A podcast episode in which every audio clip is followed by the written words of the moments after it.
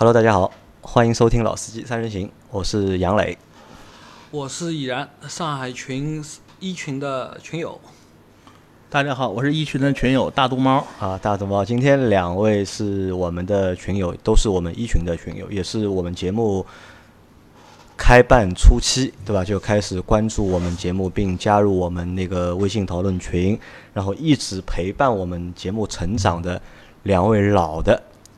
忠实的听众，也是我的两位好朋友，对吧？今天，而且今天日子比较特殊啊，今天是大年初六，初六，对吧？那首先在这里啊，给大家啊，给大家拜个年啊，就这这个拜晚新年快乐啊，这个已经新算年快乐了！这个已经算拜晚年了，因为我们节目本身是在过年前，其实会有做一些要做一些就是春节特辑的节目，但是因为时间比较紧，然后老周啊、张波啊和其他几个主播，因为过年前事情都比较多，所以没有做春节相关的内容。其实这个也是蛮遗憾的，所以我在群里面连着发了七天的红包，不？你们两位抢到了没有？抢到了，抢了三个吧，抢了三个，为什么只抢了三个？是抢不到还是怎么样？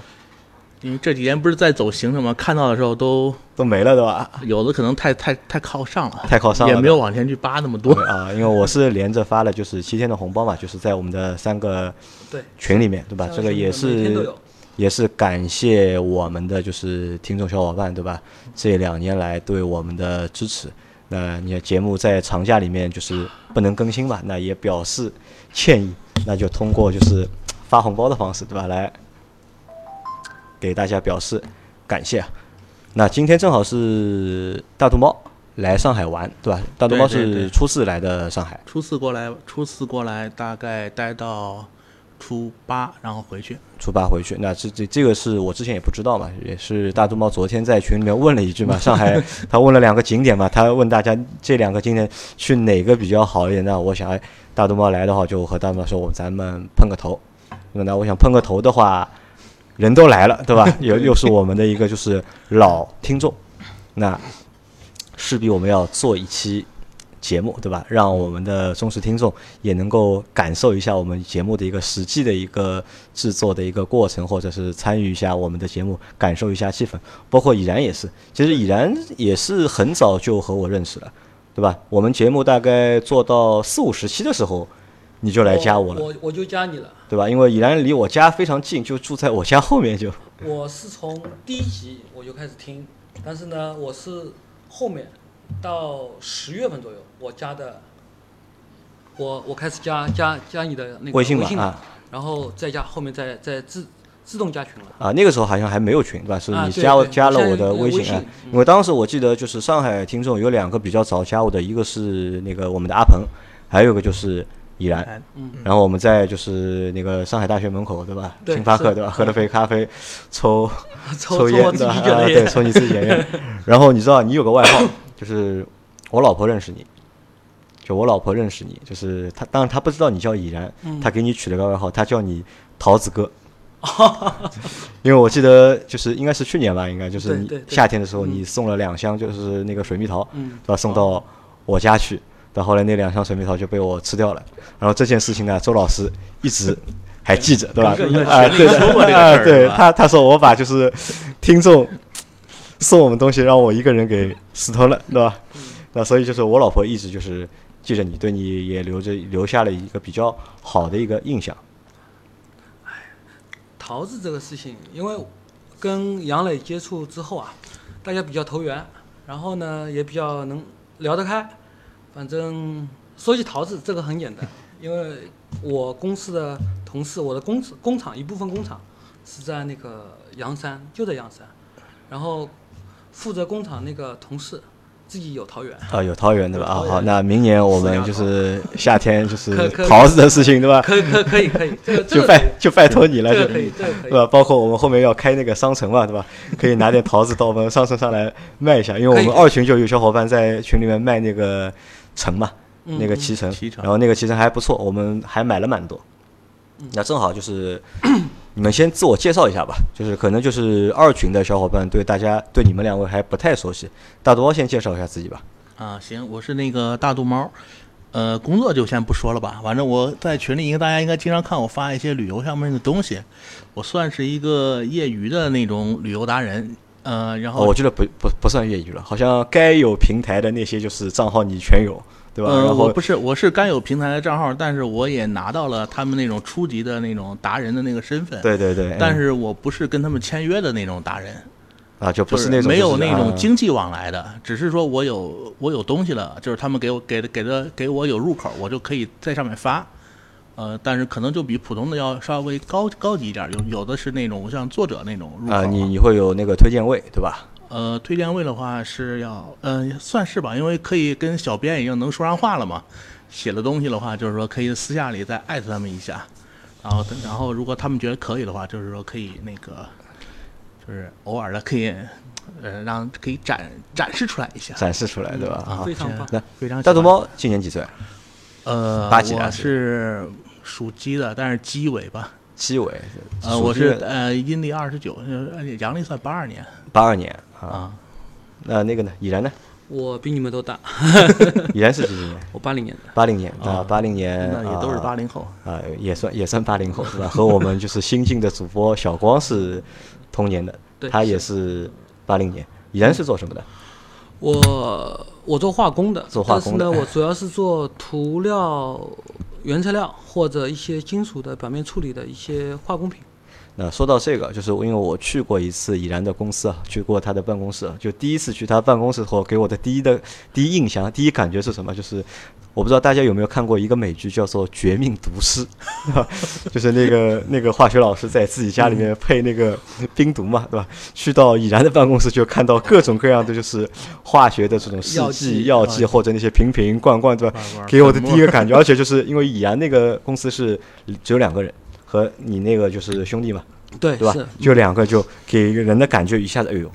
好厉害，对吧？就两个人，然然后捯饬那么多就是化学的试剂，然后我说这个是东西都是自己配嘛？啊，他说就是嗯自己配，就是搞的就是像那种就是自己加工那些就是化工产品，就看上去还蛮有意思的。看着验证了那个什么“学好数理化，走遍天下下都不不怕”的 感觉。啊对这个，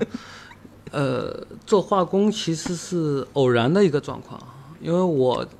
之所以喜欢汽车啊，其实是我做过一段时间的，因为我在外企待过一段时间，然后我也做过一段关于和汽车有关的一些涂装的一些工工作。就涂装，对吧？对嗯，涂装一些工作，因为嗯、呃国内第一条真正意义上的自建的一条水性的涂装线是上海通用，然后上海通用他们在给他们做配套的同时，因为他们都是找五大呃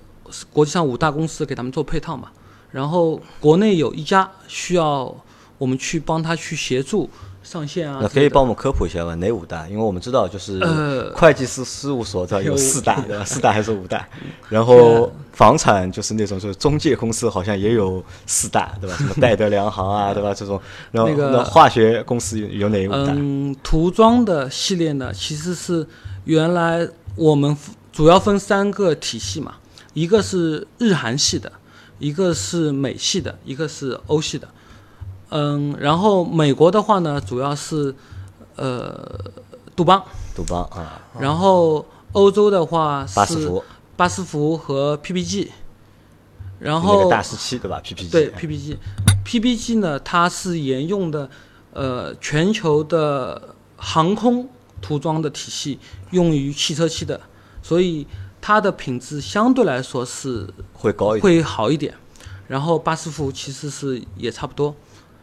这是欧系主要的这两家。然后在日系、日韩系的话呢，嗯，特别是日系，它主要就是立立邦邦和关西，就全球就这主要是这五大来来痛，呃，基本上都是以这个五大来作为基础选择的。基础选。那现在到目前为止，就中国的这个汽车涂装是还是依赖五大吗？呃还是自己已经搞定这些事情了？就拿现在今呃去一八年这比较火的那个吉利为为呃，它不管是用领克还是它那个呃，就是就是它吉利自己吉利自己的，啊，它基本上都是五大来供的，还是五大来供啊。它没有对呃国内的一些厂家进行完全的开发，而且但是它有部分的车型是用国内的涂装，但是这都比较低端一点，低端一点，啊。都低端点，就是涂装这件事情，就是其实还是就是依赖就是国际的大品牌。这些国外的品牌。因为嗯我可以，这不知道我能不能说啊？因为我我所知道的，一辆一辆原厂漆的涂装，它的基本成本，嗯，应该控制在四千人民币左右，四千人民币左右啊，就是普通的大概在一二十万这样的一一辆车的，它的成本是控制在四千人民币，所以整个来说呢，它涂装这一块对于整车来说，它的成本是，呃，是是比较低的。它基本上每每辆车型都控制在这个这个成本范围，这这几年应该是有往下降，但是整个降幅不会很大。啊，那到到时候我们到时候就准备一些内容和素材啊，可以专门聊一集，就是关于就是汽车油漆 不这件事情。这个，这个、因为我们节目有做过车衣嘛，啊，然后有做过汽车外表的那个保养啊，这种相关的这个嗯科普啊内内容的这个这个都都做过，所以在群里面呢，我都我不敢这样，嗯，太明目张胆去这样这样这样去说这些东西，因为这个毕竟有有有小伙伴是做这样的生意的嘛，但是呢，对于涂装来说呢，嗯，千千万千万记住，因为随着现在嗯水性的涂装，而且这样出来之后啊，尽量去 4S 店，你们去就特特别是比如说像我我我开的是 DS，，然后嗯像宝马啊、奔驰啊，然后嗯 BBA 系列的，他们基本上高端的车系全部都是用水性涂装了。他们的，你你只要看到不特殊的颜色，就我所说的特殊颜色，就是除了纯黑、纯白那种，嗯，这种这种是常规的，还有、还有以前的那种，嗯，像银色的那种涂装，就是金属漆那种，嗯，银白色的那种涂涂装之外，这些是属于基基础色。除了这些基础色，以出来的各种各样的稀奇古怪的颜色、特殊的那种颜色，尽量不要去路边路外面去去做就。外面说做好不出来做肯定调不好，而且你因为是水性和油性在进行切换的过程中的当中有很多问题是没有办法去去去无缝的对接的，就不兼容，对不吧？兼容的啊啊，对，所以尽量你如果是能接受的话，尽量像 BBA 的车型，如果你在三年四年的质保期之内，尽量回到 4S 店去做。但是你如果是说，呃，过了质保期三年，就是过了之后，你去哪里都无所谓，甚至你卖到卖卖车之前，你去外面去做一个普通的一个一个养护，或者补一个漆，做个钣金，这个无都无所谓。但是你在那个你的保养期之内，我建议还是回到 4S 店去做。啊，好，那这个问题我们放到以后有机会啊单开一集节目，好好的好好好的讨论一下。其实这个东西我觉得还有蛮多的，就是学问和就是讲究在里面的。不过这个东西从 很面儿上来看的话，比如说你去四 S 店，首先他给你拿什么漆，肯定是原厂漆，他也不会告诉你怎怎么来调这个漆。但是你去外头去补漆的话，很明显能看出来，人家就拿一个颜色，然后是，就是说在阳光底下跟你那个漆去比比比，然后调一调比一比，那个东西肯定是有色差的，这都不用想这个。这可能还不是单单色差的问题了，不是单单就是一个是色差水性游戏和游，就是除水性了除了你这个对属性了。以外吧，最最简单，你铺上去肯定要想看不出来嘛，色差肯定是最重要的一环。但是从这一点，你就能看到外面不可能没有色差哎。呀，这个在群里面我们就嗯，因为自我我可以把这个节目当成自己的节目来来来来这样定义的话，那我就建议大家，如果你有一个面或者就是三个面以内的，你就不要去补了，不要去补漆，不要去做任何的嗯，如果特别大的那种嗯修复或者钣金一定要做的话，影响你严重影响你外观的情况下面，你去做吧，一定去做。你如果是多了，多了之后超过五六个面之后，我建议，如果你到外面去做，图个便宜的话，两千块钱以内，你让他们做整车就好了。整做整车比你做单面其实费用贵不了多少，你都可以跟跟他们去谈，就效果还会更好你。整个效果还 还反而好一点。就索性都都改成他那个换成那个颜色了。这么说吧，做整车其实是在外面做一做一个面，它的成本应该是在一百到一百五左右。这个是普通的那种小的路边摊，啊他们都都快修店都能接受的一个都能做的一个价格。如果是你他给你报一个价格，你跟他说你能在两千块钱左右能做一个整车，那你就做。除此之外，如果 4S 店给你报正常的给你报大概八百块钱一个面，呃，五百到八百左右一个面，嗯，你可以跟他也可以跟他谈吧，但是尽量回到回到 4S 店去做好，那回到那个就是节目上。回到节目，也 其实其实是前面说的也是节目，那就你们是当初是怎么会关注我们节目，并且一直在收听，一直在关注？可以聊聊这个吧？啊，我这儿可能首先我记不清那会儿有没有那个推送了，因为那个时候，嗯，是个人比较闲嘛，就是喜马拉雅那会儿我也是玩的时间不是很长，呃，什么样的节目都想听一下，然后就找了几个汽车类的节目。那个时候其实最早的时候还是听那个汽车之家，当时有一个音频的汽车类节目，当时所有的都在听，然后就开始从那个关注关注其他的那个汽车类的节目，然后就。说不好听，就是几乎反正也没事儿，就每隔一段就搜一下，每隔一段搜一下，就然后有新的都会去听一下，对对，所有新的都听，然后就听到了杨磊这个节目。那会儿可能第三期还是第四期，可能就搜到了，然后一听，哎，很新颖，这个很新颖，跟 跟其他的都不一样。不太一样，对吧？就没有其他那个节目那么那么专业，对吧？听上去对对对，因为首先那个角度就不一样，哎，感觉就因为那些说不好听的话，因为我是关注这个汽车之家的那个，当时比较早嘛，从车幺幺六八就开始，他的所有的视频我是从头到尾一个不落是看完的，然后可能长期受到那个影响，包括那个太平洋啊、一车呀，我都全部全部都看了，然后等于说，然后到这边这个角度，哎，哎，就不一样，就感觉很好之前看那些内容的，就是可能就角度会 对对，不太一样对吧？啊、感觉很有很有很有意思这个，然后然后就关注了，一直下来这么长时间。一直下来那么长时间，就是但说实话，就是你算一算是一个比较资深的用户，嗯，对吧？看的东啊西比较多，然后也自己会去写一些东西，因为我看了很多你发给我的东西嘛，都是你发在就是汽车之家上一些文章啊，对我或者一些游自己写记啊，对对，但是我是属于，呃，跟可能跟那跟他相比，我是算是比较初级的，只全部是从用户的角度上，我是我觉得这个东西是怎么样，到底这个东西从那个市场上或者说从行业来说是怎么样，咱不知道。就是从只是从一个用户上，我觉得这个东西可能应该是这个这个样子。呃都是一些就是从用户，然后包括我所了解的知识，说不好听的，很大都是那些软软文性的东西，那网站上发的那些东西，很很可能很多都是广告，但是我也相信这个东西。呃，我尽量我是会觉得，既然你能发出来了，大家没有那么多人天天跟那儿给你那儿挑毛病，那只要他能说服你，你就相信？那我就相信他，呃尤其是那些啊，也尤其是那些技术类的东西，我相信应该是，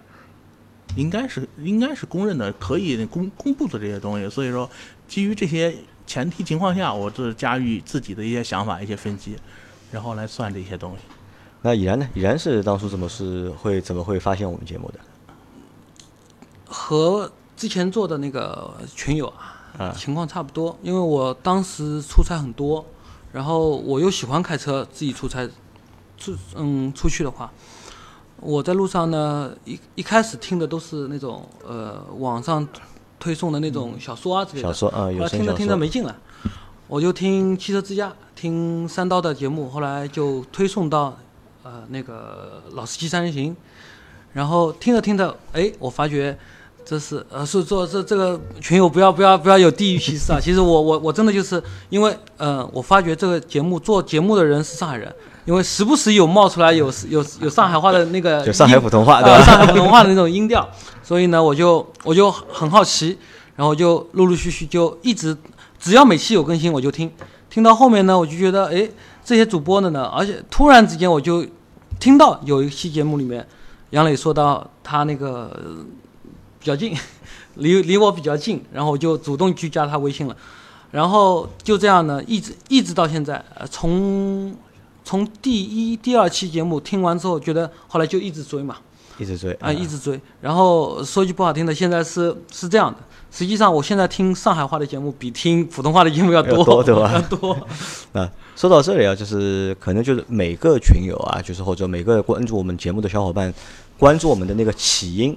或者是当初的那个情况都差不多的，都是本身就是一个就是喜欢听音频节目，然后对车感兴趣，然后平台推送了我们节目给到你们，然后你们听了之后就感兴趣了，就关注了嘛。但那个时候呢，就是我觉得。有几点，就是一点和就大肚猫说的那个其实是一样的，因为我们做这个节目，其实我们用了一个比较非常规的角度，对吧？用了一个比较业余的一个方式，然后非常规的一个内容的角度去说汽车，或者是去聊汽车，这样能够让很多用户就是能够有一个耳目一新的一个感觉。但那个呢，我也很害怕什么，就是长时间用这样的一个角度、这样的一个方式，对吧？会不会造成就是审美的疲劳？对？其实你想，我们节目从二零一七年开始到现在已经二零一九年了，对吧？已经将近两年了，对吧？但两位其实还是持续在关注，包括就是以然其实和我说的嘛，就有一段时间就我们节目就听的比较少了，对吧？但上海话节目就听的会比较每期一期不拉，一期不拉，因为上海不落话节目比较少嘛。那大肚猫呢？大肚猫现在是我们节目每期还都听吗？嗯，每期都听。每期都听。那你一般会在什么时候听？是我们更新之后马上听，还是会等就是你空了哦，我是晚上听。你是晚上听？对嗯，反正是基本上就是因为我我已经现在养成这种习惯了，不管是在路上还是在哪儿的，只要扒扒拉出来一个更新，然后只要我这会儿不是说开会啊，或者是或者是其他其他什么状态，然后这一看那个时间，我现在这个时间正好可能拿出来一个一一个小时，可能这边干点别人这个听都没问题，那我就开始听，这个不太分这个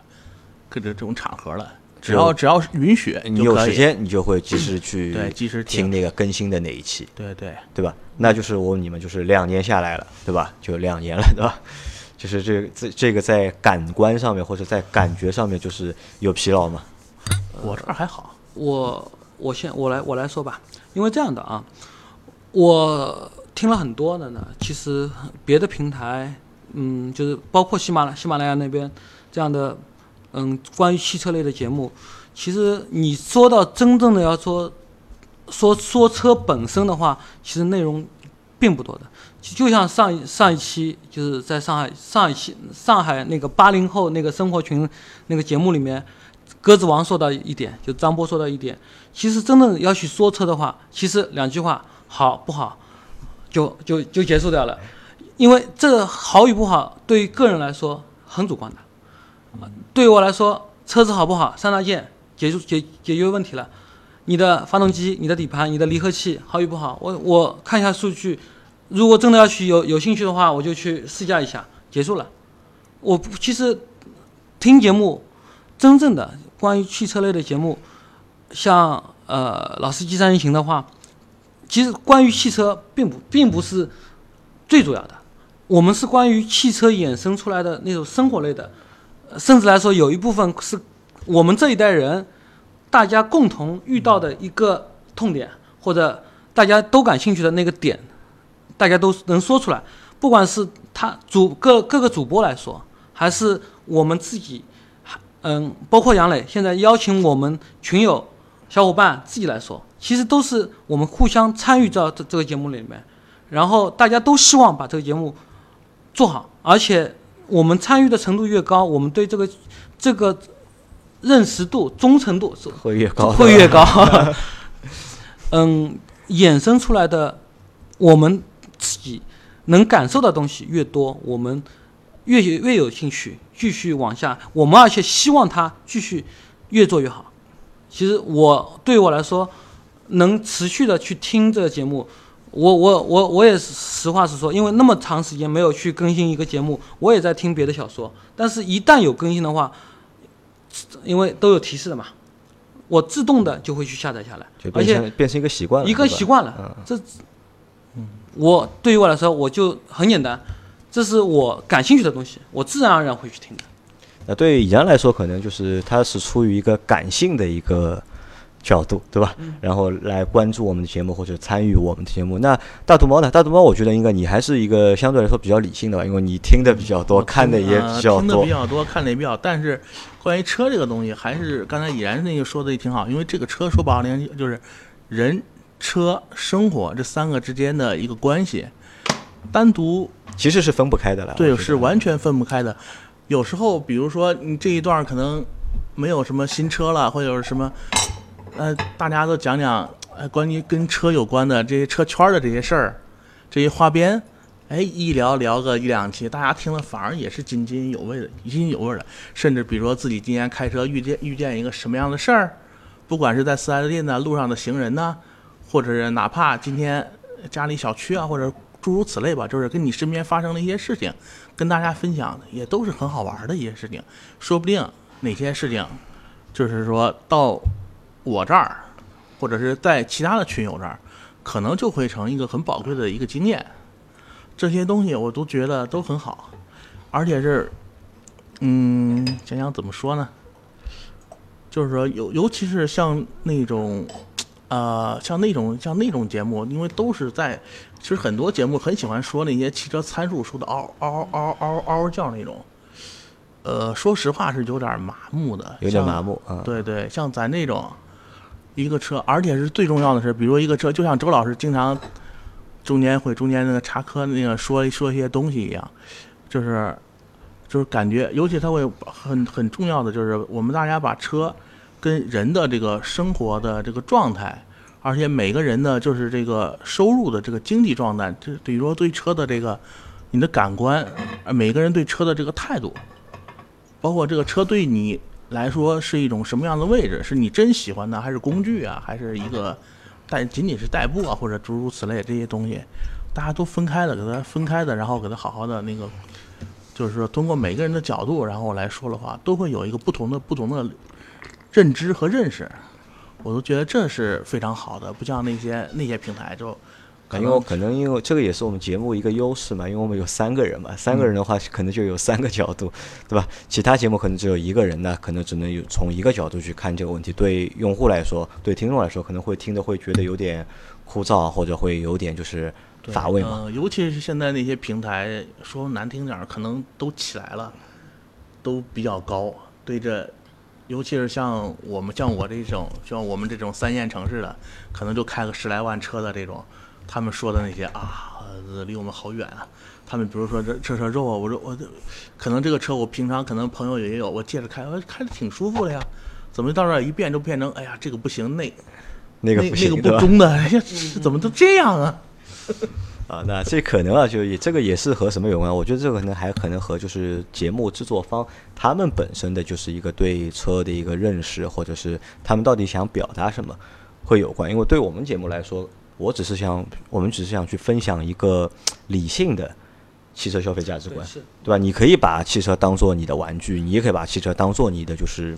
交通工具，对吧？甚至你可以把汽车当做你的爱人，对吧？都可以，对吧？但是在这个过程当中要理性嘛。那对我对我来说，我觉得要需要理性一点，对吧？你有钱的话，你可以买好车嘛，就像我们的地总嘛，对吧？群里的地总，对吧？你要有你要有钱，对吧？你你爱买什么买什么，对吧？如果你钱不够，那尽量就挑一个就是能够满足你预算要求、满足你用途的这个需求的车，这个就 OK 了就。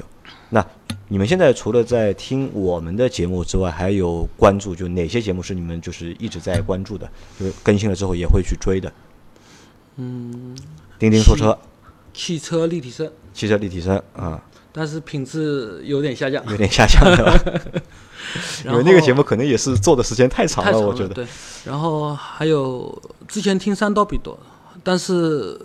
三刀的节目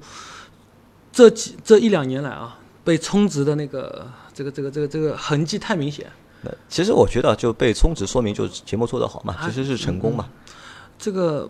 怎么说呢？就是说我们不，我我从我的个人角度来说，我不反对他被充值。这个被充值其实是这种类似于像半包养的状态是个好事，但是呢，嗯，有痕迹在那边就不舒服，对吧？不舒服嘛。而且车子和生活的关系，就是从我作作为一个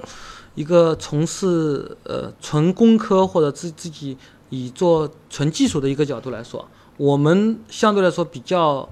嗯、就是数据化的概念比较比较强烈一点。然后我们对车的那个很理性，其实就就拿我当初我自己去买买那个车的买 DS 五的情况下面，其实你说它外观啊那个什么，其实对我来说无所谓。我当时的选择，其实这个在二十万到三十万这之间的那个选择，其实很多嘛，这个可以选的很多嘛，无非就是选一个自己认为开的舒服的就行了。反正有说它那个发动机肉的，有说它悬挂不好的，你开着自己舒服就好了。反正这东西因人而异的，就是其实听节目也是这样的呀，习惯了，喜欢了，你会一直追下去的。如果呢，你觉得他不对你胃口了，他话说的再好，睡到天上去，也就这样，just so so 了，对吧？那大土猫呢？大土猫我这儿看了看我这个平台的啊状态，呃，除了咱这个老司呃老司机三人行之外，还剩下三刀那个百车全说，百车全说，还啊有陕西那个实话实车，实话实车，嗯剩下了就是罗布报告跟那个韩露那两个游记类的，那个我是很很喜欢的，其他的已经也听的比较少了，没了。对吧？那其实这个我觉得是这样啊。首先呢，就是现在目前在做汽车音频的自媒体，其实不是很多，就是和视频媒体相比的话，就是这个数据啊，数差的还蛮大的，对吧？像我们在看到那个就是。车家号里面有很多优秀的那些就是汽车自媒体，对吧？其实他们都不太愿意做音频视频节目啊，音频节目嘛，对吧？这个其实我觉得也蛮可惜的。如果他们如果也能够来做音频节目的话，那我相信就是喜马拉雅平台也好，或者其他平台也好，上面就是汽车音频节目会更丰富，然后种类也会更多，对吧？其实对用户来说，其实会是一件好的事情，大家能够选择性会更强嘛。即使我们节目，因为其实你看，我们节目现在是一周三更，三更，对吧？那一周三更的话，其实很高的频率，呃，对，你们觉得就是我我们觉得频率蛮高了已经，但很多小伙伴都不满足嘛。这个不满足，我觉得主要原因在于哪里？还是因为就是节目太少，对吧？你像钉钉好像是一周两更，两更对吧？三刀好像也是一周两更两更，对吧？相对来说就是频率还是比较低的，因为一期节目你现在才三十分钟到四十分钟左右，其实不过瘾嘛。大家就就是听完之后可能不过瘾，嗯，对吧？所以就催着我们就要快更新，对吧？多更新。那这是一方面有时，候这个感觉都有点像那种听评书那种，每天不更不行。每天不更不行。呃其实啊，这个也跟我们那个用车啊，这个汽车的，因为第一个它每天都每每天都自己泡在路上，嗯，二三十分钟的。因为现在我我我很离公司很近嘛，我不需要呢那么多频率的。自己出差呢，反正也频率也降低了，所以我听啊，现在反而是听听老司机的节目呢，都选择在晚上，晚上啊，因为我时间比较长，对吧？是比比较长，然后要哄小孩睡觉的时候，我就带着蓝牙，我在听，啊一边一一边听节目，一边哄孩子呢在睡啊，觉。这个放心，我们到过完春节之后，我们会出一档新的节目，就是非常短的，就每期节目会控制在十五分钟里面，就是用上海话去评车的。嗯，这个可能会蛮对你胃口的。呃不，一说到这个汽车文化之类的，因为群里面讨论那么多，其实我差不多爬楼爬了很很高很高，有的时候一一天两三千条的这个这个留言，这个频率太厉害了，因为这个证明群里面的活跃度很高嘛。我我我说的很少，但我看了很多。看了很多，你是潜水的对吧？嗯，我潜水显得很厉害。然后，但是呢，我我举个例子吧，你说那个汽车文化之类的，我认识一个 PPG 前汽车修补漆事业部的总监，他是一个荷兰人。嗯，我是我我我不用大家去猜这个问题，他其实就是开了一个嗯沃尔沃的一个瓦罐。然后呢，他开的那辆车已经有十二年了，开了四十万多公里。他凭着他的那个收入水平啊，他去换车啊，轻而易举。但是他觉得我没有必要换车，车子很好啊，很好开啊。然后又没又又不需要的呢，这个费用也也很低，然后开了它很舒服，他就死活就不不换车。我我在呃，我还认识一个人，他是那个在在加拿大的我一个同学，他第一辆车，他刚刚去加拿大第一年的时候，就像那个小姐姐一样，他是买了一辆本田的一一辆思域，然后呢，被是被人家撞了之后，因为是人家的全责嘛，他就用觉得啊撞了，我就觉得不舒服了，他就去换了一辆三二零，然后那辆三二零开到现在也快十年了，他觉得没必要换啊。这种我嗯，其实我们的那个汽车的文化有点虚，有点浮，有点有有有点太太浮夸了那种意思。因为汽车这东西是就是一个一个工具嘛，它为你服务的，你拿它可能是作为一个身份的一个象征，或者一个、一个玩具。但是最主要的我，对我们来讲，对我来讲，这东西就是一个工具罢了，无非就是它遮能给你遮风挡雨，开着舒服，开着顺就行了。那这个我觉得呢，怎么说呢？就汽车文化其实还是很多元的嘛，对吧？你说赛车也好，对吧？改装也好，对吧？你说买好车也好，对吧？你自己就是买一辆你自己喜欢的车也好，就是其实汽车文化还是很多元。但中国其实你说真正大范围的普及汽车才多少年？可能也就近二十年才开始，对吧？因为所有的文化，我觉得就是需要时间去沉淀，需要大家就是每个人自己去感悟。可能就是每个人在做的那些汽车内容，不不同的汽车自媒体做的那些汽车内容，我觉得都能够算它是汽车文化。就我可能我觉得我们在做的东西也算就是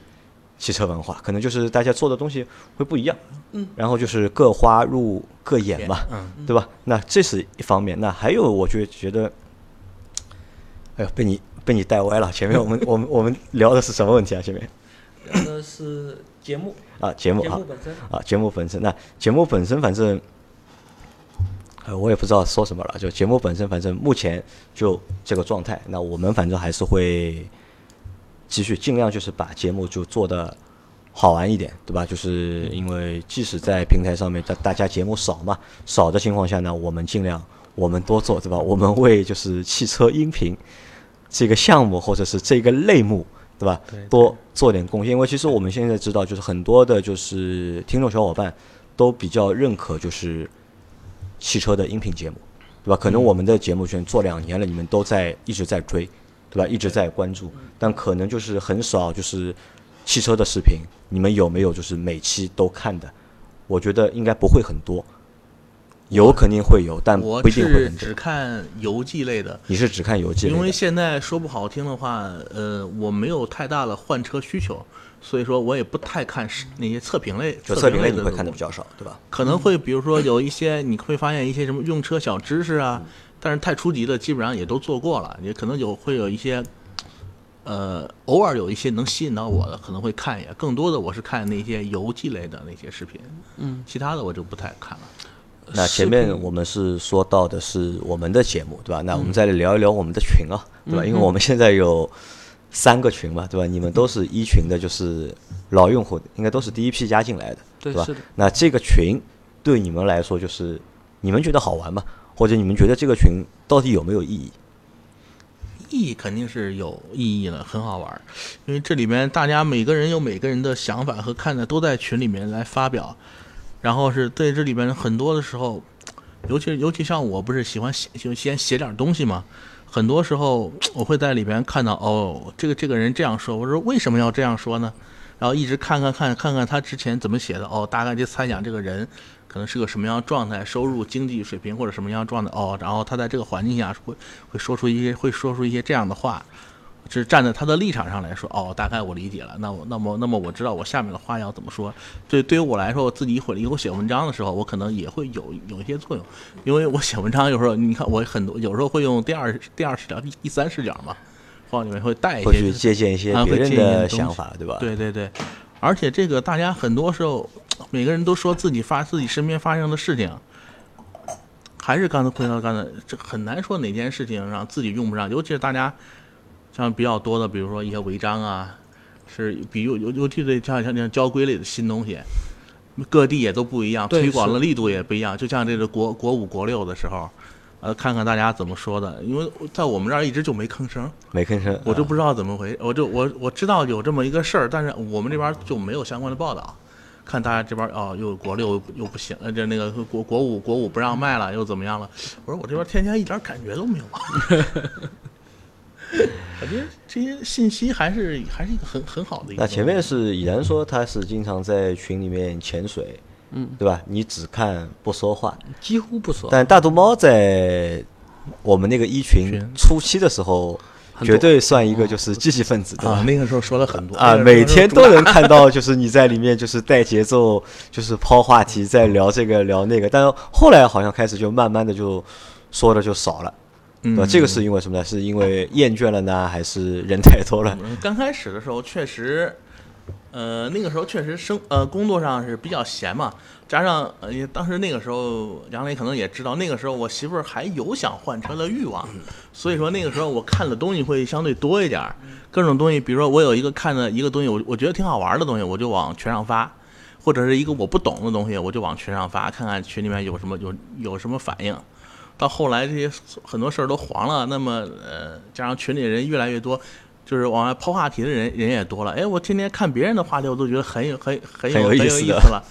呃，自己有时候就就沉默了一点，但是我偶我偶尔还是也发一些东西的，只是说跟以前的比例上会降低了很多。以前可能一天抛五六个，现在可能五六天抛一 抛一个，可能就这个状态了。那前面你们都提到了你们的车啊，就是已然说了，他开了一辆就是 DS 五，嗯，对吧？然后大毒猫是有两台车嘛，对吧？啊、一一台是飞度，飞度啊，对吧？老的应该你那台飞度是老一款的一款的一款的是这一代的还是上一代？上一代的、应该是上一代。的那个飞度，对吧？还有一台逍客，逍客也是上一代，也是上一代第一代，都是都全都啊是第一代。嗯，逍客是第一代的，飞度是第二第。那在这里啊，就是在这里就是就是大毒猫之前一直抱怨一点，对吧？对吧？买车别买日本车，对吧？啊，质量太好，对吧？对吧？这两台车开了那么多年了，对吧？除了会加玻璃水，对吧？其他什么都不会，对吧？呃，一直在等那台车出问题，然后可以把它换掉。但问题那台车，你的那台飞度永远不出问题我。现在就有三个技能，一个是加玻璃水儿，嗯，第二是加防冻液，第三是换滤芯儿，其他没有了。其他没有了，对吧？因为，其实像大东猫说的嘛，就是他之前有过那个就是想换车的这个念头，嗯但他每一次每他在当他每一次有换车念头的时候，都被他老婆无情的扼杀了，对吧？阻止了，对吧？理由很简单，对吧？这两台车开的，都蛮好的，对吧？为什么要换？因为家里，因为首先像我这个工作不需要车来撑场面，嗯，我媳妇儿也正常一个教师，她就觉得这车她开顺手了，呃，她已经习惯了，就是比如说走走位啊、入位啊、入库，这挺主要就是就是一个入库的问题，加上女生对这个动力也没有那么大需求，不敏感，对吧？对，也不敏感，她就觉得车我开的挺好的，天天呃不不挡风不遮雨的，挺好挺好的，嗯，你为什么要换呢？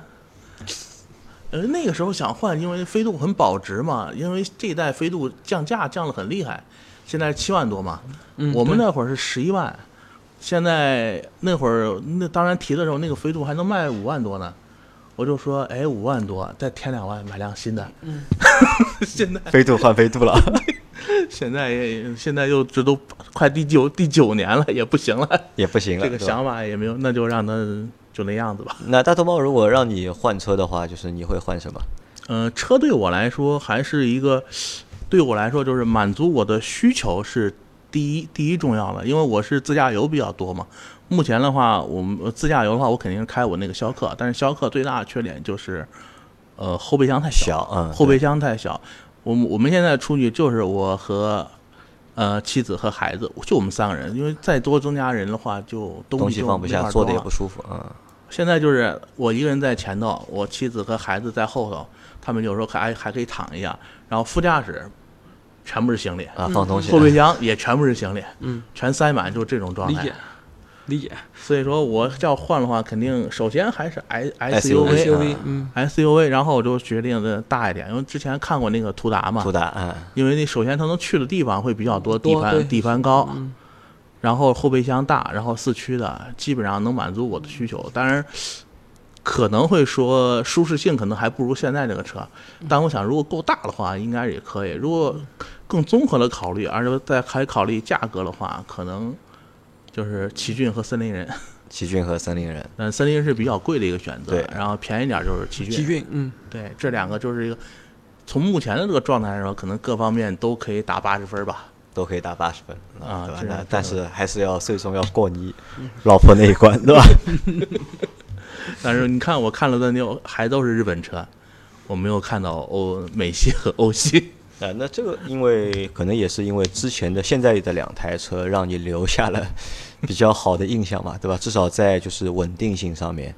就是这个车就是没有让你失望。对吧是的，是的。那已然是开了一台 DS 五，DS 五对吧？DS 对吧我？DS 这个品牌其实在中国还做了做了比较啊蛮失失败的，其实还其实还是蛮失败的，很失败对吧。？那你当时怎么会买 DS 这台车的？呃，很巧合啊，因为你那台车其实不便宜的，呃对，是是，我那台车呢，就现在开的那辆 DS 五呢，其实那时候我同时有公司有有两辆车，然后有一辆朗逸老款的那个二点零的朗逸，手动挡的，然后有一台呢 CC，那时候呢是不缺车开，然后自己还有呃自己家里面还有一一台呢那个老款的呃凯越，然后老婆呢突然之间想说的呢要要给他换弄一台车，换个好点的？然后呢，那个我老婆呢，我说这样，我带你去看车，就看了三个三个品牌，第一个通用的，然后英朗，那时候那时候是一点，还有一点六 T 的那个最后一批一点六 T 的那个英朗，他不喜欢。就上上一代的，上上一代上一代再上一代的，对，啊那时候还有一点六 T 的那个、呃英朗。有一点有 T 的，啊，对，这是最后最后一批的，然后不喜欢，然后去看了福克斯，福克斯一点五 T 的那那个那时候不喜欢，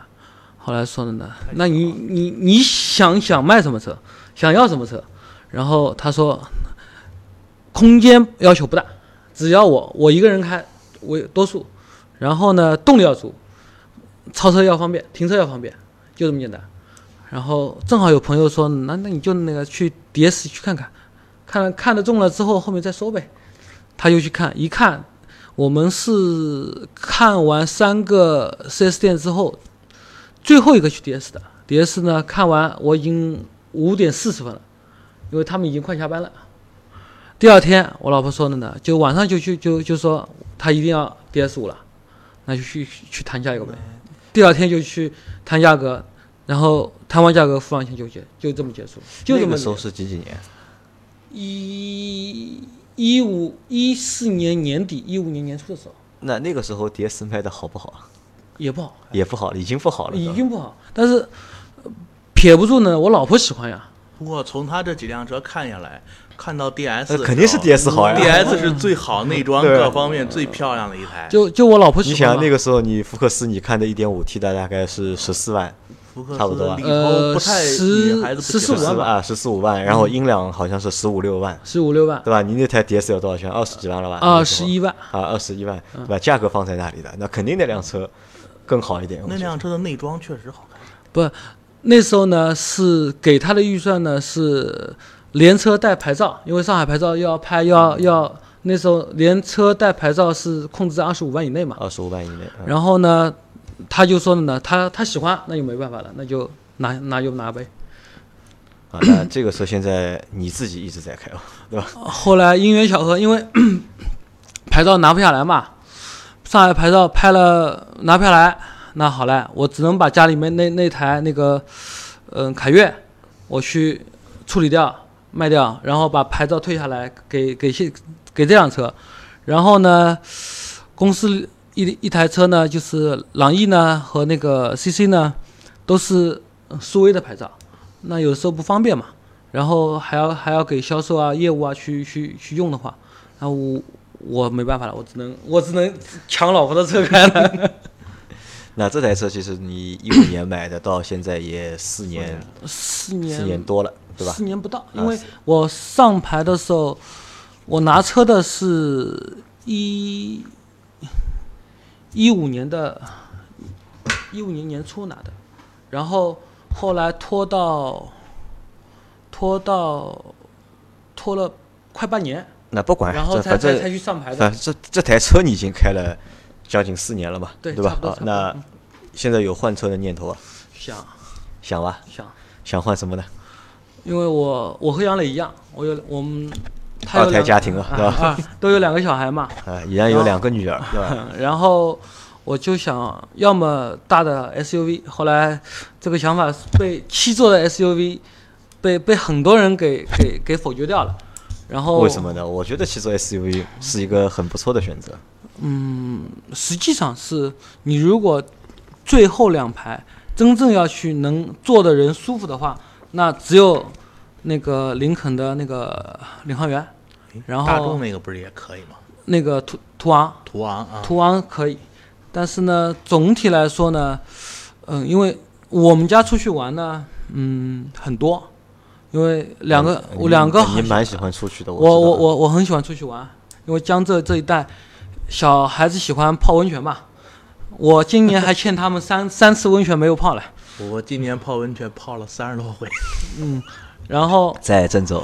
嗯，河南周边，啊，都去了，对吧？嗯嗯河南周边的地势的温泉基本上泡完了好几轮了都。嗯，下次把那个文章发给我，对吧我我可以发在我们的那个公众号上面。对，这个这个可以河南周边的一个就是温泉的一个地图。因为要带小孩子出去，然后我呢喜欢就是全家都出去嘛，包括我父母在内，所以有的时候呢，七座的车我们家是需要的。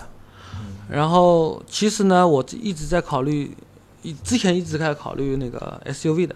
现在我觉得 SUV 其实不适合我们家。啊，那就七座的 MPV，MPV 的。对吧？或者六座的 MPV 都可以反正我是来到这边以后，我是觉得这边这边的路太好了，路太好了，确实用不上。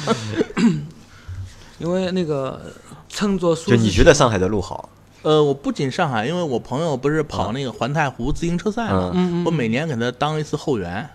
我就看到那些包括那些周边的路，所谓的有抠儿有有沟儿有坎儿有山，跟我们那边儿不能比。就我们那儿就就觉得就已经很平了。但郑州的话，我去过好几次，我觉得还可以啊。郑州是可以，但是出去玩的话，肯定啊就周边肯定不是在郑州。对我们那儿往西就已经进入就进入丘陵丘陵地带了，加上以前那个怎么说呢？那那个跟那陕西那边不是比较近嘛？那嗯对偷煤的比较厉害，那路压的简直是都压路都压垮了，对吧？来，依然继续。所以我现在看的车很多的，比如说先丰田的那个准备先上的那个 Previa，然后还有那个像 GM 八，歼八，啊然后还有那个通用的那个 G 二八，G 二八，我都都在看。其实就是如果能拍到牌照，那我就想动动脑筋，就去换辆 MPV 过去。奥德赛啊，艾力绅啊，不考虑吗？它如果是换代的话，其实如果这一代重新再换代，我是在考虑等它的二点零加电动的、加加电机的那个版本能出来，那我就去用这一款，像奥德赛啊或者那个艾力森，艾力森，如果他们能带带带上电机，然后带二点零的那个排量的话，这个是我肯定会考虑的。哪因为如个电机啊？那个四十八伏的那个电啊，机，管它是呢，带那带个电机有毛用啊？不，管它怎么用，其实是这样的，因为从用 用用车的角度来说呢，日系车的稳定性啊，这个返修率啊是是低，然后呢那个稳定性还不错，从从我所了解的情况下面，所以我我觉得呢，如果是现在没换代之前呢，我先不考虑，那如果是换完代，那那个还是可以考虑日系的 MPV 的。反正从我这儿感觉，这个 M 就是那个艾力绅和包括那个奥德赛，嗯。从 MPV 的考虑上，这两个车有一个最大的缺点就是油箱太小，呃，还有一个缺点，就是吵是吧？后轮非独立悬挂。非独立悬挂非这哦在我眼里这个不是任不是缺点。如果你家那个就是如果那个路况那么差的情况下，如果开一个这个车的话，坐在第三排或者第二排或者是的人弹跳嘛。颠死我告诉你。但是 G R 八也是，它也老款，它也是非独立的。这个是调，另外一个就是把那个气压放低一点儿。反正在我眼里，这不是一个很必然的一个问题。但我在在我眼里，油箱小是一个很，简直就不能动。呃，因为它是城市内穿行嘛，城市内穿行它不考虑你就是长途嘛。嗯因为即使你长途，如果你在高速上面长途的话，其实加油还是比较方便的。哦，那个反正因为我们那儿有人开这个，就反正三三百来公里就完事儿了。反正在我眼里这不行。这就是我为什么说，它如果换代了带上电机的话呢，低的话就没问题。这就解决了很多问题。呃，我我在在就是就是怎么怎么说呢？就是说，你说非独立悬挂，我现在那个 DS 五，它那个也也是非是非独立非独立悬挂的。然后其实最主要是看它对底盘的调教，因为我我开我自己那辆车去爬过山，然后爬山的那个感觉一点都不累，而且稳定性非常非常好。实际上还是看每辆车的调教。所以说，如果是说什么悬挂啊，这种底盘技术啊，其实实实实在在的就是三大件，如果确保没问题，稳定性都 OK OK 的话，嗯，其他都都可以。比如说里面的电子设备，其实现在那个电子产品更新的速度太快太快了。对对。然后你如果跟着他们的节奏去走的话，那对我来说呢，这些最新的这些东西你，你都可以后面自己去加嘛。嗯，好，那最后聊一聊什么呢？最后聊一聊，大毒猫是来上海旅游的，对吧？带着你的老婆和孩子，对吧？初四来的嘛，对吧？今天已经初六了，来了三天了嘛。嗯。去了哪些地方？呃，没去太多。那个陆家嘴爬了那个像个大起子一样，那是啥？呃，金融中心是吧？金融中心，嗯，啊，爬了个金融中心，然后陆家嘴那儿又晃了晃，然后是逛了两个店，就是一个是那个模那个香港名都有一个模型火车火车模型微缩景观的一个店，呃，还有一个忘了，已经忘了。然后就是外滩呢，就是还有陆家嘴这个那个沿着河，外滩沿着河，然后一直走走那些，就是那附近的那些街，反正就是逛呗。然后就是上海咱这边的这个商场真多呀，俺媳妇儿商场多的，呃每一个就是地铁一出来，就是商场。然后那下面那吃的就走不动路，然后就逛逛，然后上面再看看，基本上光光一个地铁站都要熬两三两三个小时。两三个小时的，你就特别难受，对吧？你老婆会特别开心，对吧？嗯，还好吧，反正还好，就是其实没一算就没去什么地方，就是在这周边吃吃喝喝玩玩，但是我感觉也很好了。那大肚猫是第几次来上海？我是第三次，你是第三次啊？呃，前两次都是跟着死党，第一次来的是参加那个，呃不是，这参加就是来，这叫啥呀？这来膜拜一下这个自行车工业展，来看来看来看来看来看那些很贵很贵的自行车了。第二次被俺伙计忽悠来，他跟我说来看那个火车模型展了，谁知道到这儿一看是动漫，动漫 看了两天动漫。合在合在动漫展里面的，对吧？对对，跟动漫展里泡两天，这是然后是基本上都到那儿以后，然后就在外滩那儿夜景一拍就走了，基本上这是今年第三回，那对上海的印象怎么样？印象很好啊，这是毕竟这是咱中国最好的城市了。嗯，反正是从我们来说，从从我们的收入来说，到这儿了，呃，有点吃力，但还可以接受。毕竟这个是一个硬性的东西。然后在我们个最大的一点就是还是开眼界。毕竟在我们那儿，我们平常去，因为像我们家这种条件算可以了，像我们那儿最好的那些商场，我我们家一天能一一周能逛两次的。嗯，因为我因为我们家在那个方就是在事业上没有太高的追求嘛，都都都都享受了。然后是我媳妇儿也其实很多店都喜欢逛，然后但我们那儿最好的那些店，经常排队的那些吃吃吃喝喝的店，到这儿一看，很多店都被冷都被冷落，在我们那儿可能喝个二二十块钱奶茶都都挺不错了，到这儿一看三十三十多块钱的春茶，天天哇塞，今天这两天下大雪，那队排了三四十米，我天哪！哎呦，那好多那些吃的都没吃过嘛，光到这儿那些没吃过的店，哎呀，都就就图个新鲜，对吧？就是啊开一对对对下眼界。那其实我觉得怎么说呢？就是上海，我觉得上海不不完全算一个就是旅游的一个城市。嗯、从看旅游看怎么说了，因为有的是人是看文化的，嗯有些人是看那些方面的，都不一样。这边的话，从我们来从我们来说，因为我们那儿是我们那儿可能历史比较厚，我们就不想看那些地地底下的东西了，我们就要看上面看看楼上的东西，对？对对对，看这些好东西，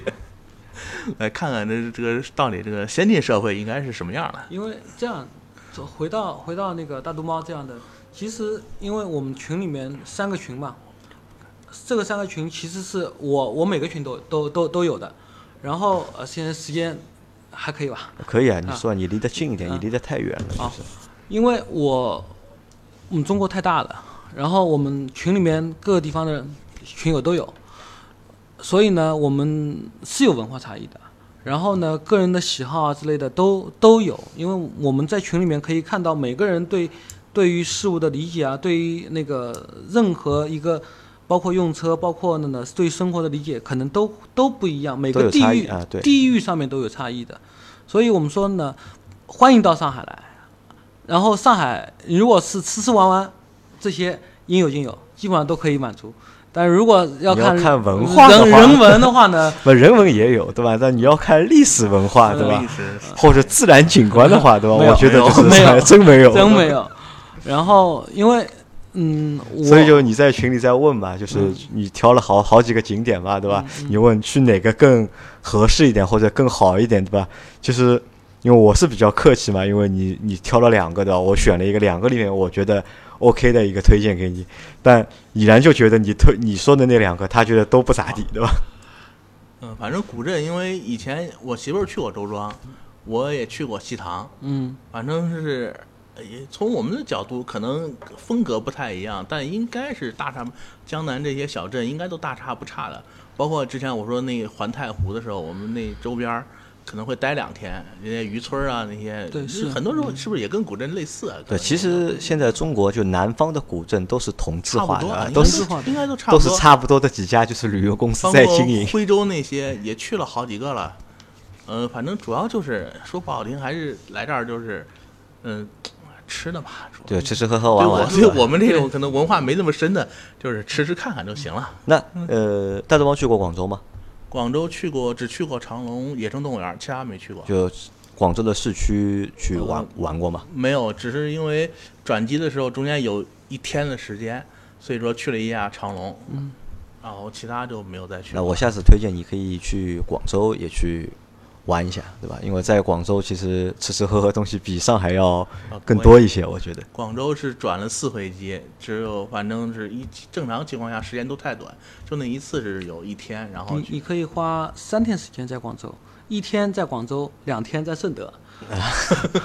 然后真正好吃的东西，呃，广东那边好吃好玩的东西呢，好玩呢集集中在那个广州这里。如果要购物啊之类的，这些广州那边应也是应有尽有，差不多，差不多。然后好吃的就两个地方，第一个汕头，第二个那个顺德。顺德真的是好吃的地那方我们以后啊，可以就是邀请就是不同城市的小伙伴啊，就来推荐一下，推荐推荐一下他们所在城市的一些就是名胜古迹啊，或者好吃好玩的的地方，对，是对吧？一种方便就是其他的就是伙小伙伴听了之后到那个地方时候能够找到该去的地方或者是好玩的地方。因为旅游最关键是什么呢？其实是要找到当地人能能能带的那些能带的能带的去玩，因为大众的能能在网上能找到的那些嗯大陆或者东西，因为这些嗯都是所谓的特色，其实都是路路人皆知的那些东西。但其实我不太同意你说的这个话，就是我们想，就是比如说，如果大肚猫问我，就是上海哪里好玩，其实我说实话，我真说不出就是有哪些地方好玩的，可能就是在大肚猫的印象里面，上海有这个景点那个景点，对吧？嗯其实上海本地人可能这些景点他们都不去嘛，他们都都不会去嘛，嗯对吧？反而如果我带一些就是我经常去的地方，可能我去的都是很生活化的那些就是娱乐场所，对吧？我带你去了，你反而觉得，哎，这个我家也有，对吧？或者我们那个城市也有，可能反而就是没有就是这个城市的特色，对吧？这个其实我觉得还蛮，就是旅游这件事情还蛮那个，就是对对，蛮有蛮有蛮多东西在里面，就真的要看你到底要玩什么，你想要什么？或者你想要什么。嗯，啊，这个可能大图猫比我们会更有心因为得。我一般是这样的，我一般是会选择，因为为啥我是公共交通呢？就是因为会有更多走路的机会，比如说从 A 点到 B 点，我地图一查，可能两公里，那好，我走过去。嗯那么我从胡同穿过去的时候，我可能就有一些可能会发现沿途的就是一些景点。我一大多数是这种状态，我就是一发现这个新东西，哎，可能这是一个乐乐趣点。就像我今天说那个叫啥七七塘古镇还是叫啥呀？那个七宝，七宝古镇啊，我们进去一共就三十分钟就走了，就里面吃的喝的全部都都没有弄，就就走了一圈，然后旁边商场里面又待了仨小时，呃，因为你老婆喜欢商场，对吧？然后我们在外面那些店可能待的时间就更就更长一点。好吧，那我们节目将近一个小时啊，就是感谢两位来参加我们的节目，那也就是欢迎大肚猫，对吧？下次再来上海玩，对吧？你要因为这这次来的时候就是时间不太巧，对吧？啊你要下次来，对吧？我请你吃饭，咦，好吧？多谢杨老板。好，那这期节目就到这里，感谢大家的收听。好，好的群友们，拜拜。拜拜。